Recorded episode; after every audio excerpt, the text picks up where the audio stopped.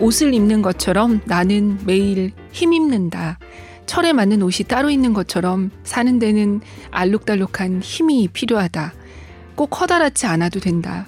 자잘해도 즉각적인 반응을 이끌어내지 않아도 그 힘은 공기처럼 나를 감싼다. 힘입다 라고 소리내어 발음해 본다. 무엇보다 힘을 옷처럼 입을 수 있다니 꼭 슈퍼맨이나 배트맨의 수트처럼 근사하지 않은가. 자주 입고 자주 입히고 싶은 말이다. 힘입다.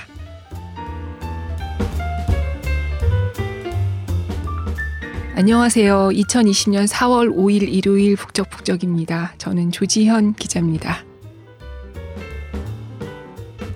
도입부에 들으신 글은 오은 시인의 에세이 다독임 중에서 힘입다라는 표현과 관련된 글의 끝부분이었어요.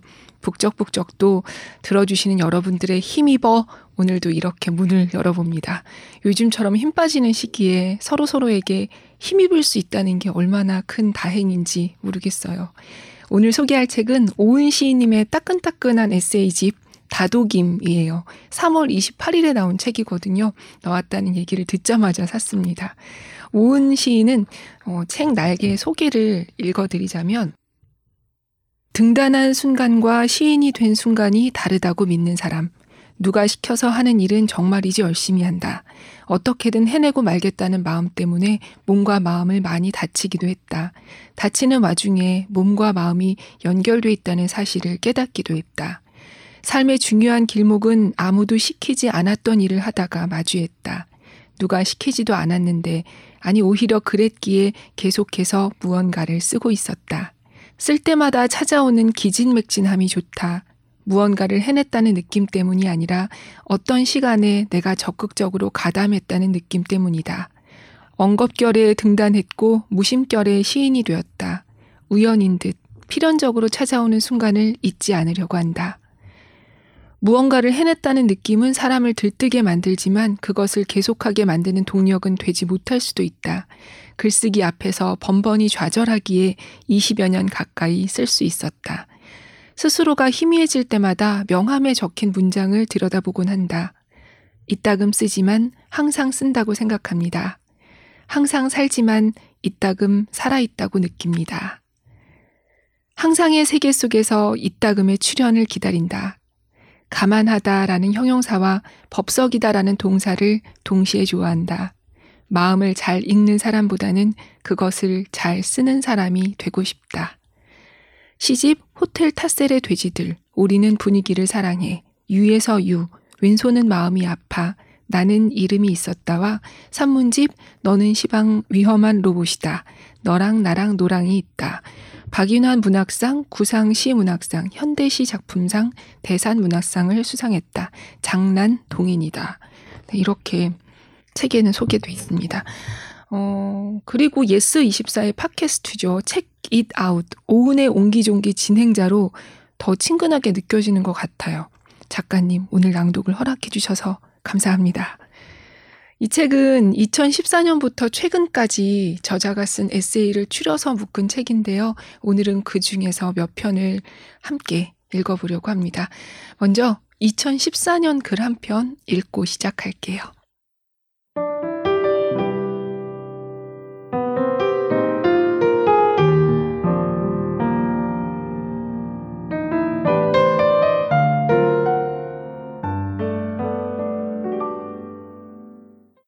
다시 한 판 하라는 거예요. 이제 막 초등학교에 입학한 것처럼 보이는 두 명의 아이가 휴대전화를 들여다보며 게임에 열중하고 있었다. 사탕을 부숴서 미션을 달성하는 게임이었다. 주변 사람들이 하도 얘기해서 이 게임에 관심을 갖고 있던 터라 멀찌감치 서서 둘이 게임에 열중하는 모습을 지켜보았다. 화면 위로 You failed란 문구가 떴다. 한 아이가 미간을 찌푸렸다. 이게 무슨 뜻이야? 실패했다는 거야. 다른 하나의 표정이 덩달아 어두워졌다. 그 모습이 몹시 귀여워서 나는 둘에게 다가가 물었다. 실패가 무슨 뜻인지 아니? 다시 한 판 하라는 거예요. 야무지게 대답하는 아이의 모습을 보니 웃음이 절로 나왔다. 아이들은 다시 머리를 맞대고 사탕을 깨는데 몰두하기 시작했다. 뒤에 서서 지켜보는 나의 두 손에도 땀방울이 맺혔다. 사탕이 하나 남았을 때 나도 모르게 침을 꿀꺽 삼키기도 했던 것 같다. 이윽고 마지막 사탕이 깨지자 화면에 level completed란 문구가 떴다. 아이들은 환호했고 나는 그 모습이 기특해서 박수를 쳤다. 한 아이가 물었다. 이건 성공했다는 뜻이야? 응, 이제 다음 판에 가도 된다는 거야. 아이들을 뒤로 하고 집에 돌아와 휴대전화로 그 게임을 다운로드했다. 그리고 자그마치 석 달 동안 나는 무수한 실패를 겪어야만 했다. 그때마다 아이의 말을 떠올렸다. 다시 한 판 하라는 거예요. 다시 한 판을 할 수 있는 한 실패는 아직 오지 않았다. 여전히 나는 도중에 있다.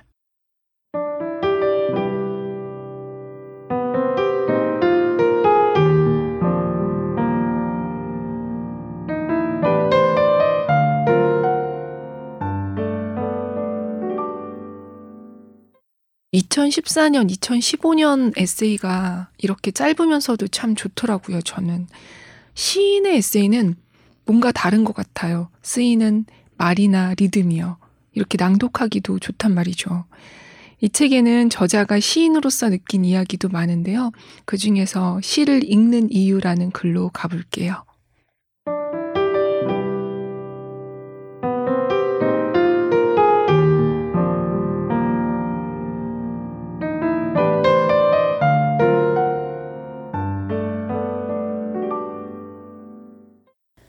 시를 읽는 이유. 불시에 이런 질문을 받았다. 시를 꼭 읽어야 하는 이유가 뭘까요? 처음 만난 자리였다. 읽어야 한다는 것도 부담인데 꼭이라는 단어까지 붙으니 의무처럼 느껴지네요. 웃으면서 말했지만 그 자리에 있는 내내 뭔가가 머리를 쿡쿡 찌르는 것 같았다. 어쨌든 나는 질문에 대한 답변을 하지 못한 것이다.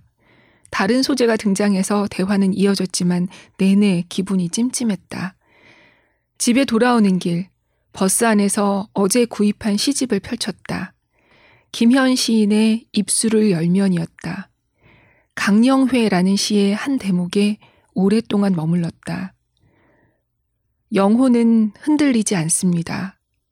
몸이 느껴질 뿐입니다. 시를 읽기 시작하면서 나는 영혼의 존재를 믿게 되었다. 움직이는 것은 몸이지만 그 안에서 법석이며 몸에 숨을 불어넣어 주는 것은 영혼이다. 아까 그 자리로 다시 돌아가고 싶었다. 시를 읽는 이유에 대해 조곤조곤 이야기하고 싶었다. 시를 읽을 때 나는 스스로를 발견해요. 나는 이런 단어에 끌리는구나. 이런 소재에 반응하는구나. 이런 문장에 마음을 내어주는구나.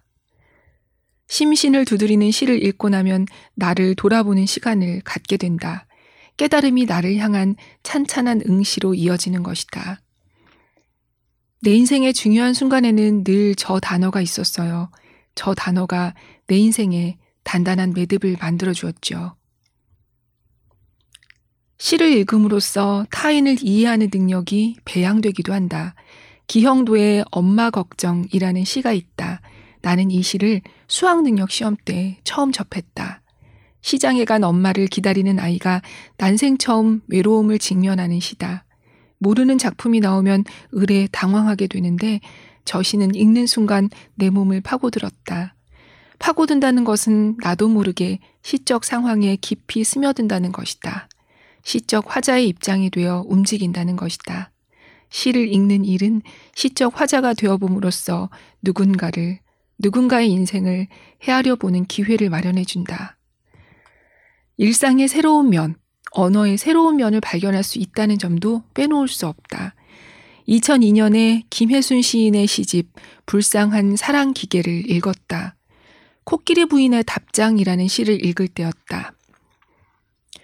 다시 또 얼마나 숨 막고 기다려야 앙담은 입술 밖으로 불현듯 불멸의 상하가 치솟게 되는지 라는 구절이 가슴에 빗금을 긋고 지나갔다. 시집을 덮고 나서도 한동안 불현듯이라는 단어가 머릿속에서 뱅글뱅글 맴돌았다. 불현듯의 어원이 불켠듯에 있다는 사실을 알고는 무릎을 탁 쳤다. 인생의 중요한 순간에는 늘 저 단어가 있었다. 무수한 불현듯을 거치고 나서야 비로소 여기 올 수 있었다. 다르게 보기의 가능성을 엿볼 수 있다는 점도 내가 시를 읽는 이유다. 진은영의 가족을 읽었을 때는 둔중한 것에 한 대 맞은 것 같은 느낌이 들었다. 시의 전문은 다음과 같다. 밖에선 그토록 빛나고 아름다운 것, 집에만 가져가면 꽃들이, 화분이 다 죽었다. 가족을 응시하지 않았다면, 똑같은 광경을 다르게 보려고 애쓰지 않았다면, 그것을 다르게 표현하려고 힘쓰지 않았다면 저런 시를 쓸 수 없었을 것이다. 좋은 시는 이처럼 편견을 뒤흔든다. 매일 지나다니는 길도 자세히 살펴보면 어제와 달라져 있다. 어제까지는 없었던 벽보가 튀어나오기도 하고 매일같이 듣던 새소리에서 새로운 기척을 느끼기도 한다. 발견하려는 태도와 발견했을 때의 즐거움은 일상의 생기를 가져다 준다. 익숙함 속에서 불쑥불쑥 올라오는 낯섦은 대상을 바라보는 시각의 외연뿐만 아니라 삶을 감싸는 사고의 외연도 넓혀준다. 같은 것을 보고도 전혀 다른 것을 상상할 수 있게 해준다. 가장 중요한 것은 질문을 발견할 수 있다는 점이다. 나의 발견, 타인의 발견, 일상과 언어의 발견, 그리고 다르게 보기의 발견은 단숨에 사그라지지 않는다. 그것은 질문으로 이어진다. 그 질문은 가깝게는 취향에서 멀게는 세계관에 이르기까지 나를 구성하는 또 다른 자극이 된다. 질문을 던지고 일상에서 끊임없이 답을 구하며 나는 진짜 나에게 한 발 더 가까이 다가간다. 시를 읽기 전에 나와 시를 읽고 난 후에 나는 확연히 달라져 있다. 공교롭게도 이것은 발견할 수 없는 것이다. 자기 자신만 안다. 자기 자신은 안다.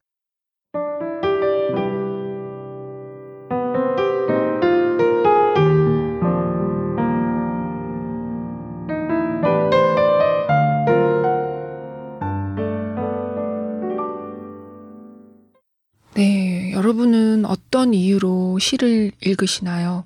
시는 소설이나 수필과는 다르기 때문에 또 정기적으로 읽어줘야 하는 것 같아요. 시만이 줄 수 있는 충격 요법이 있는 것 같아요.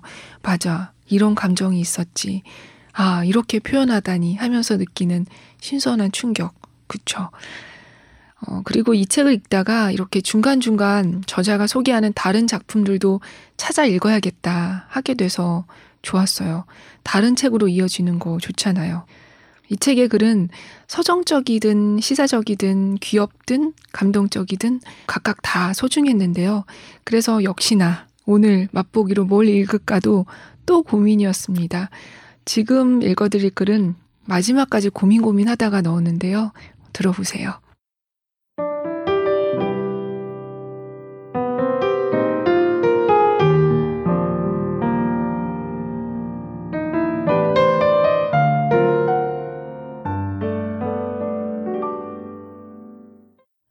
나의 다음은 국어 사전 속에 있다. 매해 첫날 나는 습관적으로 국어 사전을 읽는다. 아무 페이지나 펼쳐 오늘의 단어를 찾는 일을 몇 해째 반복하고 있다. 오늘의 단어라고 칭하긴 했지만 아무래도 새해 첫날에 찾는 단어다 보니 그 단어를 통해 나도 모르게 한 해의 운을 점치게 된다. 가장 먼저 세 권으로 구성된 표준 국어 대사전 중 한 권을 고른다. 초성의 범위를 결정하는 일이기 때문에 대충 진행할 수는 없다.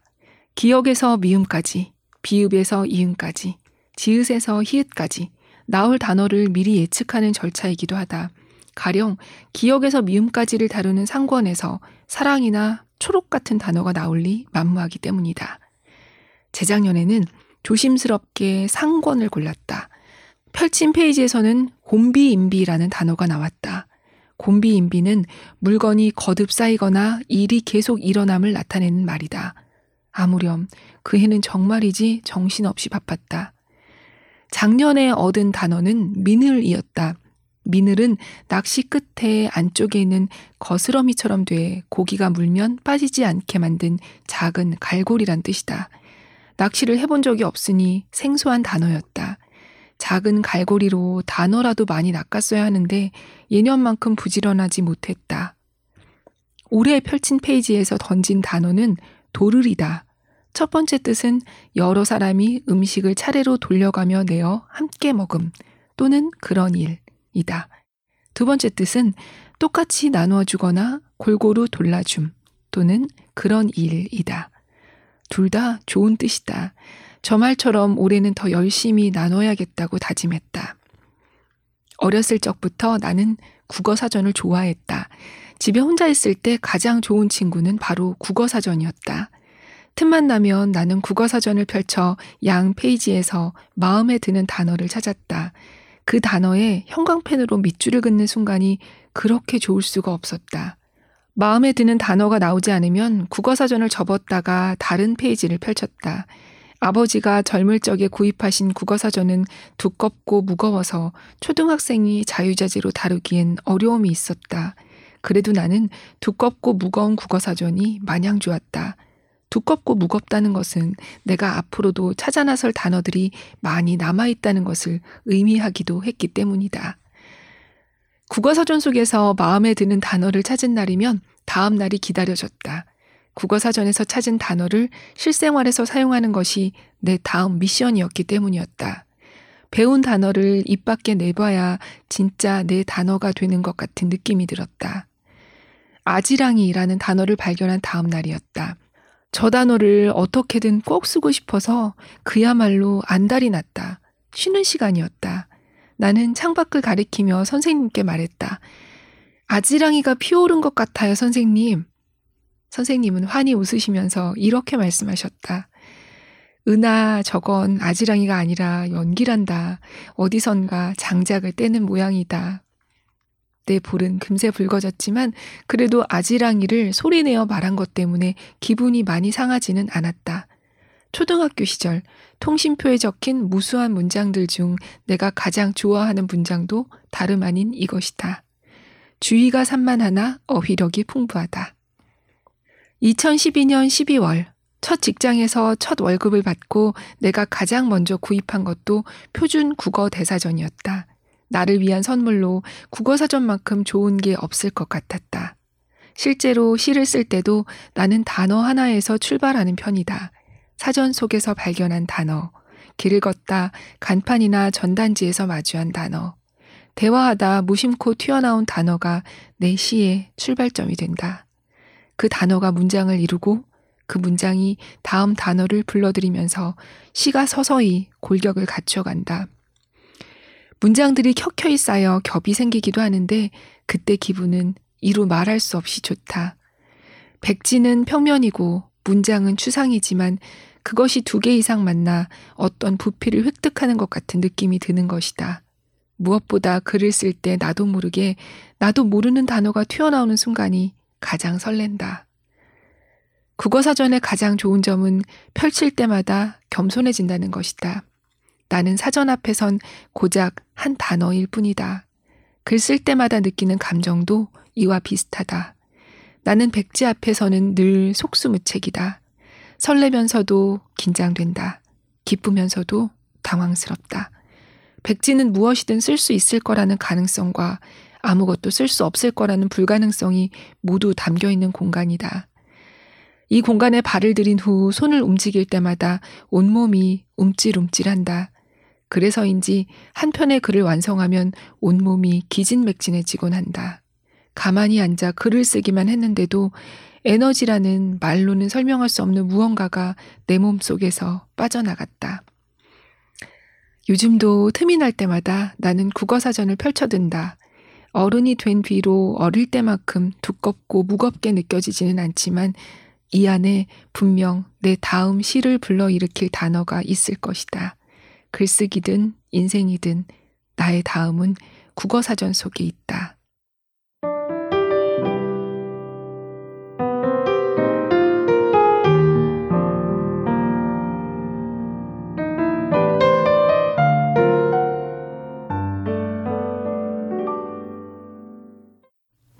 작가님의 2020년 국어사전 글은 만약 찾으셨다면 뭐였을지 궁금합니다.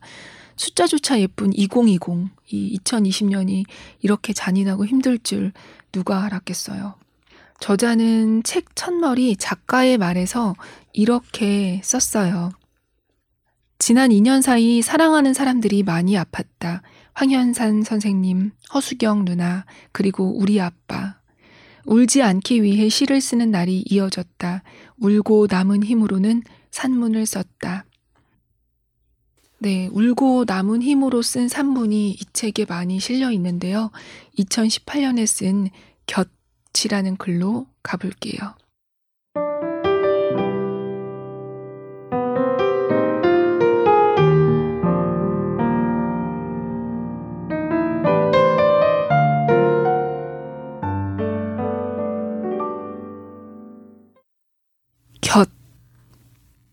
병상에 계신 황현산 선생님을 뵙고 왔다. 쇠한 기력과는 달리 눈빛은 여전히 날카로웠다. 선생님, 저 왔어요. 일부러 더 씩씩하고 명랑하게 인사했다. 목소리는 잠겨 있었지만 끔벅이는 눈으로 많은 말씀을 해주셨다. 눈을 마주친 것 뿐인데 잘 지내니? 별일 없니? 오랜만이지? 살이 좀 빠진 것 같구나. 이리 와서 좀 앉거라. 등의 말을 들은 것 같았다. 잘 지냈어요. 별일 없어요. 오랜만에 찾아와서 죄송해요. 살은 다시 찔 거예요. 선생님 곁에 바짝 다가앉을게요. 등의 말을 쉴 새 없이 쏟아냈다. 연일 폭염이었는데 선생님께 찾아간 날에는 비가 왔다. 그야말로 단비였다. 하늘도 끔뻑이는 눈처럼 갑자기 어두워졌다가 천천히 밝아졌다. 소낙비가 내리다가 언제 그랬냐는 듯 감쪽같이 겠다. 끔뻑인다는 것은 갑자기를 천천히의 상태로 만드는 것이 아닐까 하는 생각이 들었다. 보통 병과 아픔과 슬픔은 갑자기 찾아오고 아주 천천히 회복된다. 변덕스러운 날씨처럼 도무지 종잡을 수 없는 마음처럼. 병실에는 이미 많은 사람이 와 있었다. 선생님 곁을 지키기 위해, 곁에서 더욱 뜨거운 말을 전하기 위해, 곁에서 눈을 마주치고 함께 호흡하기 위해. 누군가의 곁에 다가간다는 것은 나의 틈을 내지 않으면 안 되는 일이다. 시간의 틈을 벌려 여유를 만들고 공간의 틈을 벌려 그 사람을 나의 영역으로 끌어당겨야 한다. 곁을 준다는 말이 속을 터준다는 뜻인 것도 곁을 지킨다는 말이 믿음의 뿌리를 둔 것도 이 때문이다. 그래서 곁이 비어 있을 때 그리움의 감정은 커지고 곁이 많을 때 사랑받고 있다는 느낌이 든다. 글 쓰시고 밥 드시고 사람들에게 서슴없이 내미시던 손을 잡아드리는 것밖에 내가 할 수 있는 일이 없었다. 선생님께 병원 이불의 재질이 좋다고 말씀드렸더니 집에 갈 때 하나 달라고 해야겠다고 희미하게 웃으며 말씀하셨다.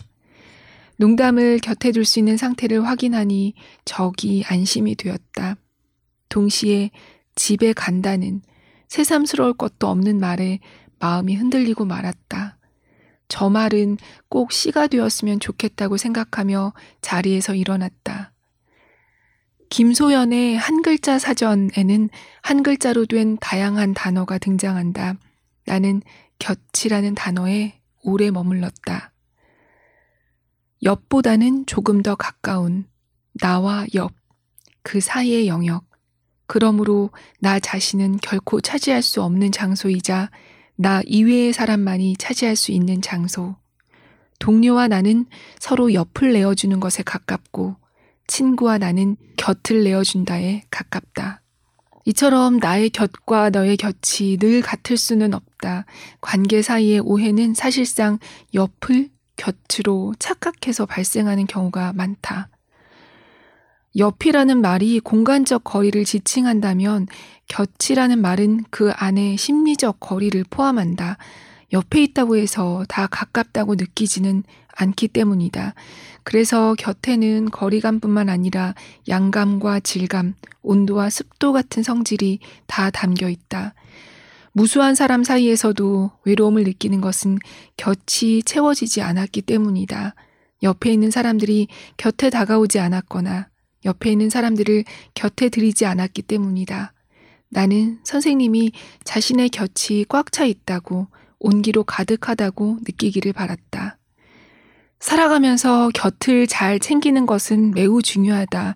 삶을 살아있게 해주는 것도 곁이 없으면 불가능하기 때문이다. 마음을 품고만 있고 전달하지 않으면 아무 소용이 없는 것처럼 말이다. 곁에 두는 것에는 다 그럴 만한 이유가 있고 곁에 남아있는 사람은 나를 정말로 생각하는 사람이다. 생각만 하는 것이 아니라 그 생각을 표현하는 사람이다. 집에 와서 선생님의 책, 황현산의 사소한 부탁을 다시 찬찬히 읽기 시작했다. 어떤 부탁은 사소하고 어떤 부탁은 절실하다. 사소하다고 해서 부탁을 쉬 지나칠 수 있는 것은 아니다. 절실하다고 해서 부탁을 다 들어줄 수도 없다. 갑자기와 천천히가 한 단어에서 만나듯 두 눈을 끔뻑이며 사소하면서도 절실한 기도를 했다. 선생님 곁에 더 오래 있고 싶다고. 곁의 온도와 습도가 한동안 유지되었으면 좋겠다고.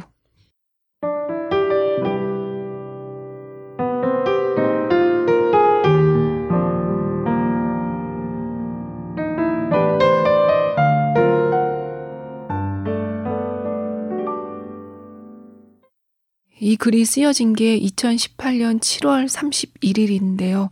황현산 선생님께서는 8월 8일에 돌아가셨어요. 아까 들으신 작가의 말 중에 아버지 얘기도 나오잖아요. 오은 시인은 아버지가 아니라 아빠라고 쓰고 있는데요. 이번엔 아빠의 얘기 들어보세요.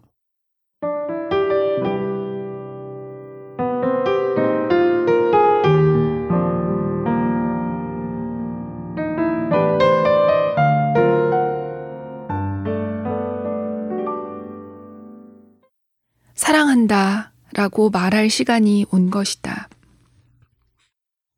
어릴 때는 울면 많은 것이 해결되었다.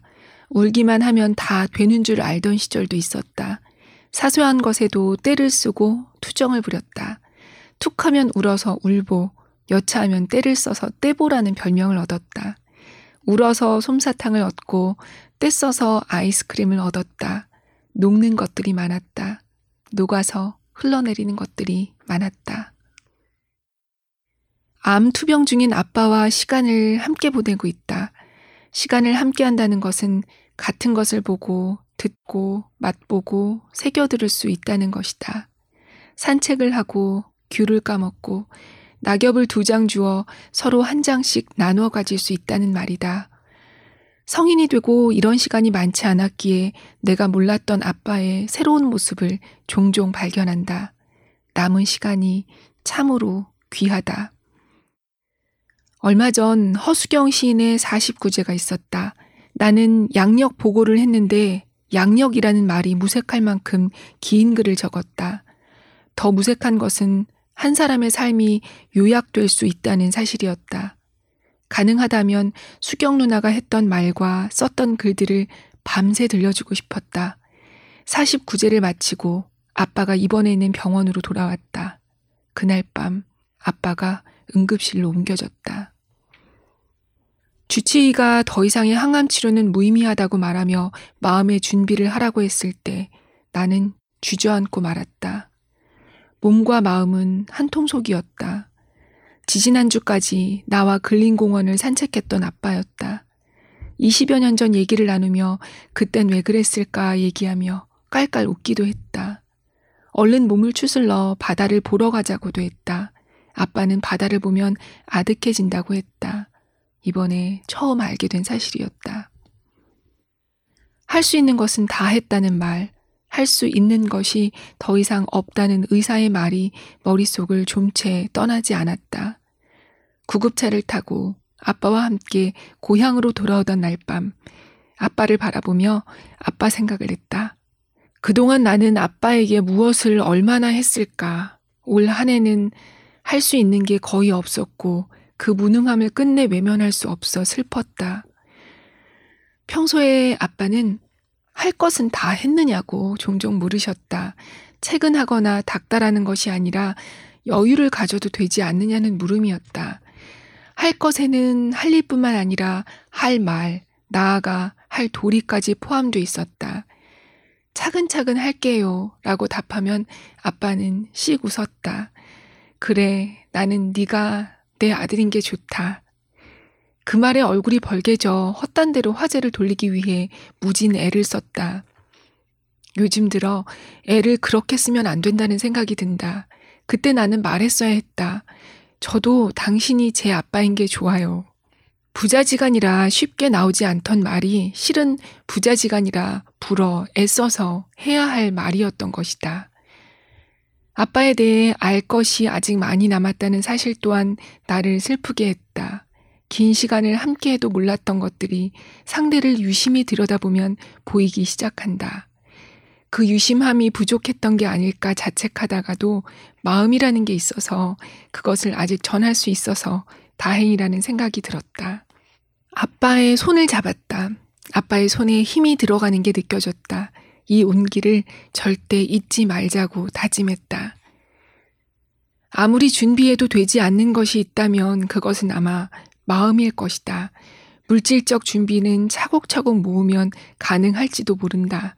하지만 정신적 준비는 상상을 요하는 것이다. 소중한 대상이 떠나고 난 다음 장면은 쉽사리 그려지지 않는다. 그 상상을 하는 것만으로도 몸에서 어떤 것이 스르르 빠져나가고 만다. 아버지라고 안 쓰고 아빠라고 쓴다. 아버지라고 안 부르고 아빠라고 부른다. 아빠라고만 부르던 시절 아빠는 뭐든 해낼 수 있었으니까 말만 하면 뭐든 만들어냈으니까 배구도 잘하고 바둑도 잘 두고 당구도 잘 치던 아빠였으니까 한자와 수학에 능했던 아빠였으니까 시 쓰는 나를 자랑스러워하던 아빠였으니까. 허수경에 나는 발굴지에 있었다 개정판 작가의 말을 읽는다 사랑한다 라고 말할 시간이 온 것이다. 더 늦기 전에 아빠에게 사랑한다 라고 말해야겠다. 잘 사는 일 못지않게 중요한 일이 잘 떠나는 일일 것 같다. 남은 자들에게는 그것이 잘 보내는 일일 거다. 아빠가 한 번이라도 더 웃으실 수 있게 말을 많이 건네야겠다.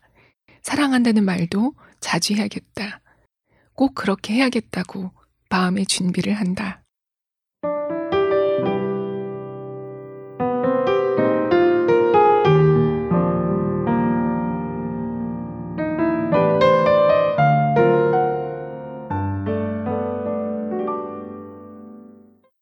쓰고 있었어. 카페에 앉아 책을 읽고 있었다. 헐레벌떡 들어온 한 사람이 기다리던 사람에게 물었다. 뭐 하고 있었어? 곧바로 대답이 튀어나왔다. 시간을 쓰고 있었어. 순간 귀를 의심했다. 시간을 쓰고 있다니. 평소에 잘 쓰지 않는 표현을 듣고 온 신경이 그 자리에 쏠리고 말았다. 시간을 어떻게 썼는데? 내 마음을 꿰뚫기라도 한 듯 들어온 사람이 물었다. 기다리던 사람이 방긋 웃으며 읽고 있던 책을 번쩍 들어보였다. 시간 잘 썼네. 대화가 오가는 동안 주변에는 온기가 감돌았다. 얼마 후 나는 독서에 집중하기 어려워 자리에서 일어났다. 어수선한 분위기 탓은 아니었다. 시간을 쓰고 있었어. 라는 말이 계속 귓가에 맴돌았기 때문이다. 카페에 들어오기 전까지 시간은 나와 상관없이 흘러가는 것이었다. 나 자신과 시간이 분리된 것으로 인식하고 있었는데 그 말을 듣자마자 나는 시간을 소유한 사람이 되었다. 소유하고 있지만 그것은 손으로 단박에 움켜쥘 수 있는 게 아니었다. 가만히 있어도 집중해서 어떤 일을 해도 지금 이 시간은 곧 사라지고 말 것이다. 읽고 있던 책은 여전히 똑같은 페이지였다. 시간을 잘못 썼다고 자책하며 문을 힘껏 밀어젖혔다. 허비하다라는 단어가 문득 떠오르기도 했다. 헛되이 쓴 시간은 어디로 가는가? 그렇다면 잘 쓴 시간은 또 어디로 가는가?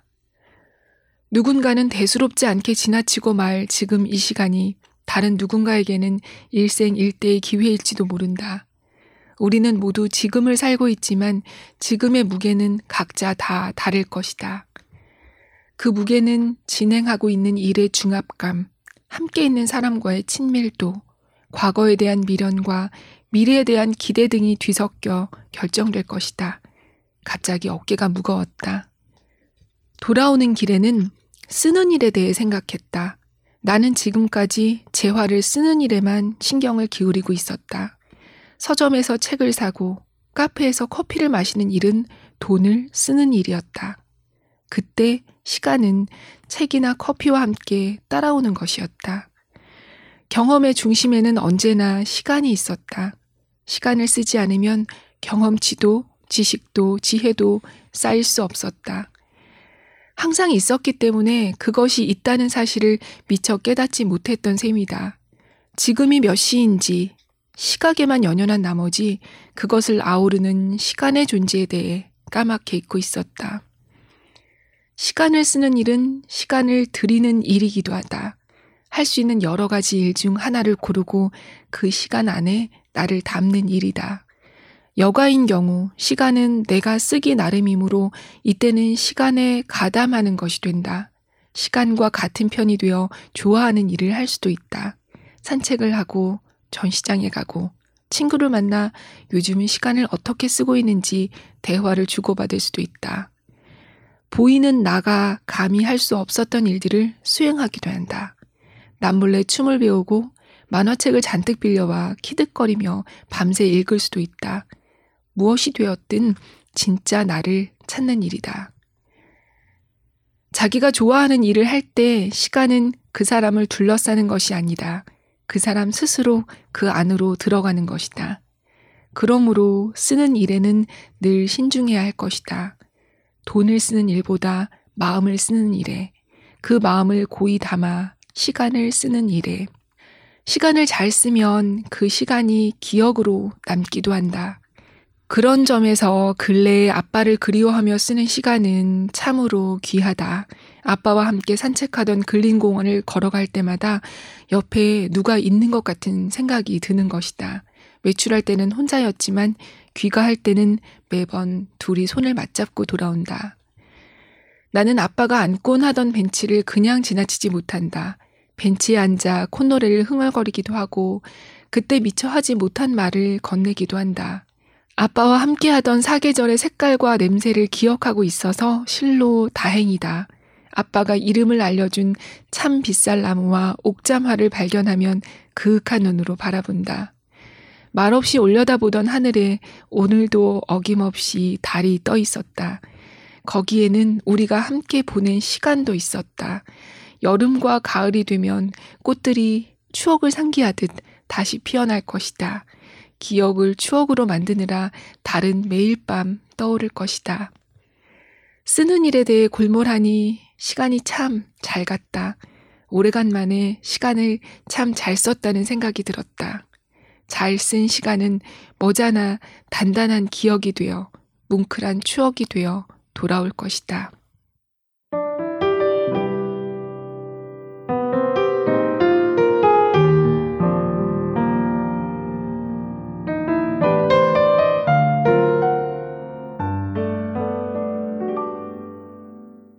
우리가 지금 보내고 있는 이 힘든 시간도 잘 쓴다면 단단한 기억이 될 수 있을까요? 이 그림, 무겁기만 했던 마음을 그래도 좀 덜 무겁게 만들어주는 것도 같더라고요, 저는.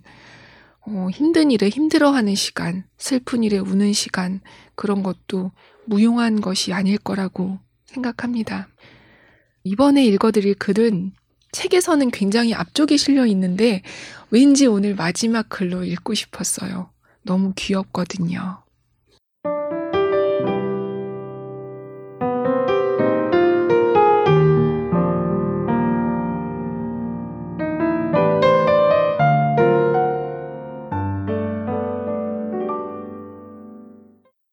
이 행운을 다른 사람들도 봐야지. 비가 갠 오후 놀이터 벤치에 앉아 잠시 쉬고 있었다. 한 아이가 구석에 쪼그려 앉아 무언가를 유심히 들여다보고 있었다. 미끄럼틀을 타던 아이의 누나가 아이의 이름을 크게 불렀지만 아이는 뒤돌아보지 않았다. 참다 못한 누나가 아이에게 다가갔다. 그러더니 아이 곁에 나란히 앉아 응시에 동참했다. 남매의 뒷모습이 무척이나 사랑스럽고 대체 무엇을 바라보는 것일까 호기심이 발동했다. 다가가서 보니 아이들은 클로버를 보고 있었다. 비가 내린 지 얼마 되지 않아 클로버 위에는 빗방울이 올망졸망 맺혀 있었다. 그 모습이 신기해 아이들은 그리 오랫동안 그것을 바라봤던 것이다. 차마 손도 대지 못하고 아이가 갓난아기 대하듯 가만히 바라보고만 있었던 것이다. 근데 네잎 클로버는 없네.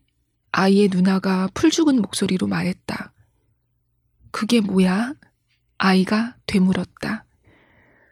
이름 그대로 잎이 네 개인 클로버야. 그걸 발견하면 행운이 찾아온대. 누나가 야무지게 대답했다.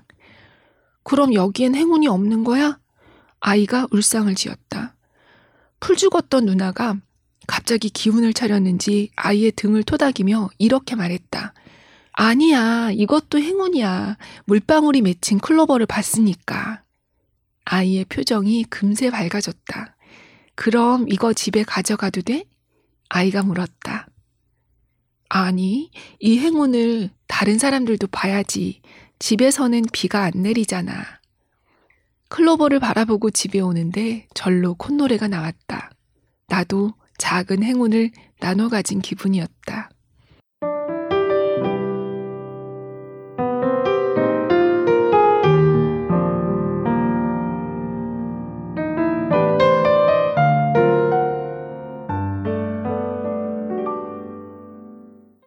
남매 너무 귀엽죠. 이 행운을 다른 사람들도 봐야지. 저희도 작은 행운을 나눠 가진 기분이에요. 이 어린이들의 마음과 그걸 또 그냥 보아 넘기지 않은 저자의 시선까지 마음이 따뜻해지는 것 같습니다. 아까 잠깐 읽어드렸지만 작가의 말에는 이런 내용도 있어요. 조금씩 뽑아서 읽어보면요. 어느 순간 돌아봄이 돌봄이 될 수도 있음을 깨달았다. 가족을 돌보고 가까운 이들을 챙기고 반려식물에 물을 주고 단어를 돌보며 책을 껴안는 일. 그것은 나의 숨통을 틔우는 일이기도 했다. 한밤의 다독임에는 늘 책이 있었다. 다독하는 일은 많은 사람을 만나는 일이기도 했다. 나와는 어느 것 하나 겹치는 게 없는 사람에게조차 눈길이 갔다. 나도 모르게 다독다독 감싸고 달래는 일을 하고 있었다. 거듭하고 있었다. 그렇게 나는 지금 여기에 살지만 늘 그때 거기를 그리워하는 사람이 되었다. 네, 그리고 이런 내용도 있습니다. 보듬다, 감싸다, 쓰다듬다, 다독이다, 어루만지다 같은 동사에 마음을 내준 것도 그 즈음이었다. 그리고 그것은 내가 직접 할 때 역설적으로 찾아오는 것이기도 했다. 다독이러 들어갔다가 나오면서 돌아보는 일이 잦았다. 그때마다 더 큰 위로를 받는 쪽은 나였다. 눈에 보이지 않는 무수한 온기에 큰 신세를 졌다. 다독다독은 의태어이지만 다독이거나 다독임을 당할 때 우리는 남들이 듣지 못하는 어떤 소리를 듣는다. 괜찮아, 괜찮아 라는 뭉근하고 다정한 위로가 들릴 때도 있고, 괜찮아, 괜찮은 거지? 라는 다급한 물음이 들릴 때도 있다. 어느 것이든 괜찮은 사람이 괜찮지 않은 존재에게 건네는 말이다. 하는 사람도 그것을 듣는 존재도 그 순간만큼은 괜찮아지게 만드는 말이다. 마침내 나를 살게 만드는 다독입니다. 책 띠지에는 어, 이렇게 쓰여 있어요. 한낮의 다독임에는 늘 말이 있었다. 한밤의 다독임에는 늘 책이 있었다. 뭉근한 다정함으로 위로할 줄 아는 시인 오은의 마음을 끄덕이게 하는 이야기. 네, 다독이다를 사전에서 찾아보니까 1번 흩어지기 쉬운 물건을 모아 가볍게 두드려 누른다. 2번 아기를 재우거나 달래거나 귀여워할 때 몸을 가만가만 두드리다. 3번 남의 약한 점을 따뜻이 어루만져 감싸고 달래다. 이렇게 돼 있더라고요. 한자로 다독하면 많이 읽는다는 뜻도 있고요. 요즘 서점에 가면 내가 힐링해 줄게 하는 책이 많잖아요. 저는 이 책 다독임이 그렇지 않아서 좋았어요. 저자가 오랫동안 쓴 글을 모은 거라서 좋았고, 어, 맑은 시선, 담백한 마음에 읽는 동안 같이 물들어 갈 수 있어서 감사했습니다. 이 책에 오늘 못 읽어드렸지만, 귀여움은 또라는 상태를 염원하게 만든다라는 글이 있는데요. 거기 이런 얘기가 있어요. 귀여운 것을 마주하고 기뻐할 수 있는 마음은 아직 괜찮다. 어, 그리고 이런 문장도 있습니다.